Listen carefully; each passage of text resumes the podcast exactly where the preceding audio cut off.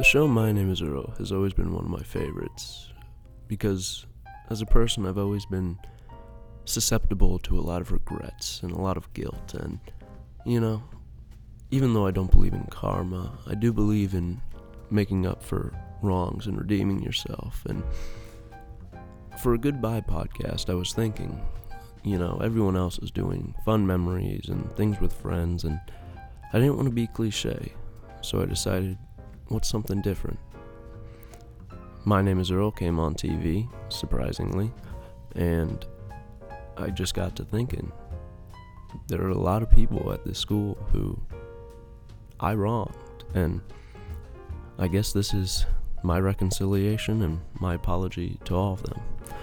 While some of these wrongs were, you know, not as serious as other ones, and some of them, most people that I wronged probably forgot about them and don't even think twice about them. Maybe some of these wrongs really hurt people deeply, and for that, I'm I'm sorry. But the beauty about mistakes, the beauty about all of this is we grow from them. We learn about how to be in relationship relationships. We learn how to be a bigger person, a better person, continually improving on ourselves. And so I have a, a few people, teachers and other people who I just want to apologize to and ask for forgiveness. We'll start with the teachers. Mr. Elick, I'm sorry for being such a pig headed, stubborn, donkey brained person when it came to the elements. I blamed you for everything that was happening, when in reality I was just being lazy and waited to the last minute to do things. I wasn't being responsible, but I blamed it on how you set the class up, and I complained to my counselor many a times about it. But it was all on me. It wasn't your fault that I didn't do my work, it was mine. And so, for all the times I came in and you were patient with me, and even though you reprimand me, you still helped me get through and pass those elements. And, you know, even though these elements gave me an anxiety attack that caused me to pass out in the middle of school, you were helpful and you really cared. And only after the fact have I realized how much I appreciate that. And so, Mr. Elick, I'm sorry, and I ask for forgiveness. Mr. Johnston, I had class with you for three years World History my freshman year, AP World History my sophomore year, and AP US History my junior year. This year, we joke about it, but I haven't really seen you at all. We've talked maybe three times and maybe only a couple hellos in the hallways. But as a teacher, you have influenced my philosophy, my mindset, my thinking, possibly more than any other teacher here. And I'm sorry that we fell out of touch. And I wish there was a senior level social science class that you teach that I could take and still be in your class and still listen to you and still get insight from you. And even if I don't agree with everything you say, you ingrained in me the idea to be open minded to understand that whatever I'm thinking is probably not 100% correct and to always pursue not the right mindset, but a more perfect mindset, a more just correct mindset that is aligned with God's and aligned with the idea of love for everyone. And so, Mr. Johnson, I'm sorry that I haven't talked to you this year, and I hope you forgive me. Mr. Gassler, I think maybe about 30 times throughout my high school, you have found me in the bathroom. You have gone to a urinal and you've heard me sing and you've asked me to join choir. And every single time I've said, Oh, I'm busy, I'm busy when in reality I just didn't think I was good enough. But you always you always heard something in me. And this year, I became the jazz band singer on accident. And even though I may not be the greatest singer, even though I may not have the best pitch or hit the best notes, you looked at me and you saw potential. And I'm sorry that I never joined choir, and that's one of my regrets. Going over to the sports side of things, I've had many coaches um, throughout my time here at South. Uh, Mr. Schmidt in wrestling, um, Mr. DeNoyer in track, and Mr. Hediger in soccer. And I'd like to blanket apologize to all of you for all of the practices I've skipped, for all of the injuries I've faked, and yes, I've faked quite a few, and that's definitely on me. But you always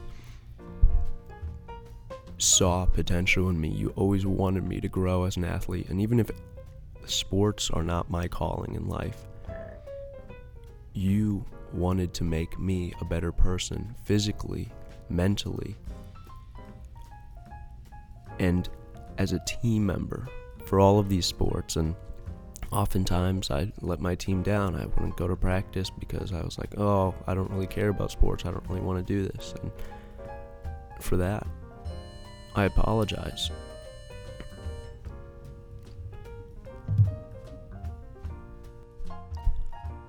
I would like to continue um, with my apologies to all of the clubs or groups.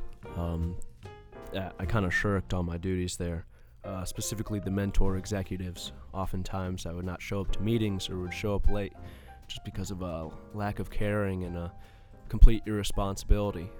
Um, and even though I was graced with being put in the executive position, I many times did not care about my position or did not do my duties to the fullest ability. So, to all the clubs, especially the mentors, I apologize. Moving on to students, um, one that sticks out to me uh, Carson Heskett. I remember sophomore year we kind of got into a little fisticuffs, uh, which blew out of proportion. And even though we're good now, I don't think I've ever really apologized. And so I'd like to apologize for uh, coming at you physically. Um, uh, I tried to be a lot more macho than I actually am, and that kind of turned into being really aggressive. And so, Carson, I know even though you really wanted to actually have a physical fight then, and I definitely did too at the time, but uh, I'm sorry. And someone who doesn't go here, but I'd like to apologize to uh, Scott Stroh, uh, a real legend um, in his in his own time.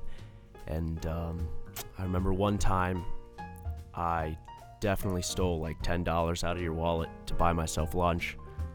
Um, and yeah, I'm real sorry for that because you don't deserve that because you were the best, even though you always kind of smelt like cat pee but that's that's another topic. So Scott, um, I'm sorry for stealing your money. That was uncalled for. Uh, going to a little someone closer to my heart, who I've kind of been bad and just kind of mean to. Um, Avery Neese. Oftentimes I get carried away um, in making fun of him or his voice or the things he says as I sometimes view them as almost too ridiculous, and so sometimes I go too far in my jokes. And so, Avery, I'm sorry, and I'll try my best to not make fun of you anymore. Along with that, um, my friend group oftentimes they make fun of me and often justified because I'm known around them as a bum because I'm often scrounging around for gas money because I never know if I'm really going to make it home even though I have a bank account with plenty of money. It's just in a savings account, so I never really want to access it. But I'm sorry for all the times I've asked for money for gas. So please, my friend group, all of you, I'm sorry, and please forgive me. And the last group that I really want to apologize to is the maintenance crew. For all of the times I've left food out, I've jokingly peed on the floor in the bathroom, I have thrown trash around, or done anything that would make your life harder, I'm sorry. You do wonderful work around here, and you keep this place spick and span, And me, and my irresponsibility and in my immaturity, have made your job harder. And I know now to not do that. All of these apologies come from a better person than who I was when I wronged you in whatever way I did. And I hope I continue to grow in college and onward as even though I know that I'll still make mistakes, it's about growing and it's about becoming a better person. And so now I'd like to go to all of you individually and ask for forgiveness. Elijah, do you forgive me for being a bum? I forgive you wholeheartedly for scrambling for money. Thank you. Avery, do you forgive me for always being mean and being a bum? No, I absolutely don't forgive you. You make fun of my voice all the time, and you are a horrible, horrible bum. Okay, well, I tried. Catherine, Aaron, do you forgive me for being a bum? Yes. Oh, um, thank you, Catherine, and Aaron, you're just as much of a bum, so Love you. love you too. Scott, do you forgive me for stealing money from your wallet? Yeah, I forgive you. It's alright. The rest of these, unfortunately, I could not contact as they were unavailable at this time. But just know that I have asked them for forgiveness in person. And this is my final goodbye to South. I'm sorry, South, for all I've done, but thank you for making me a better person.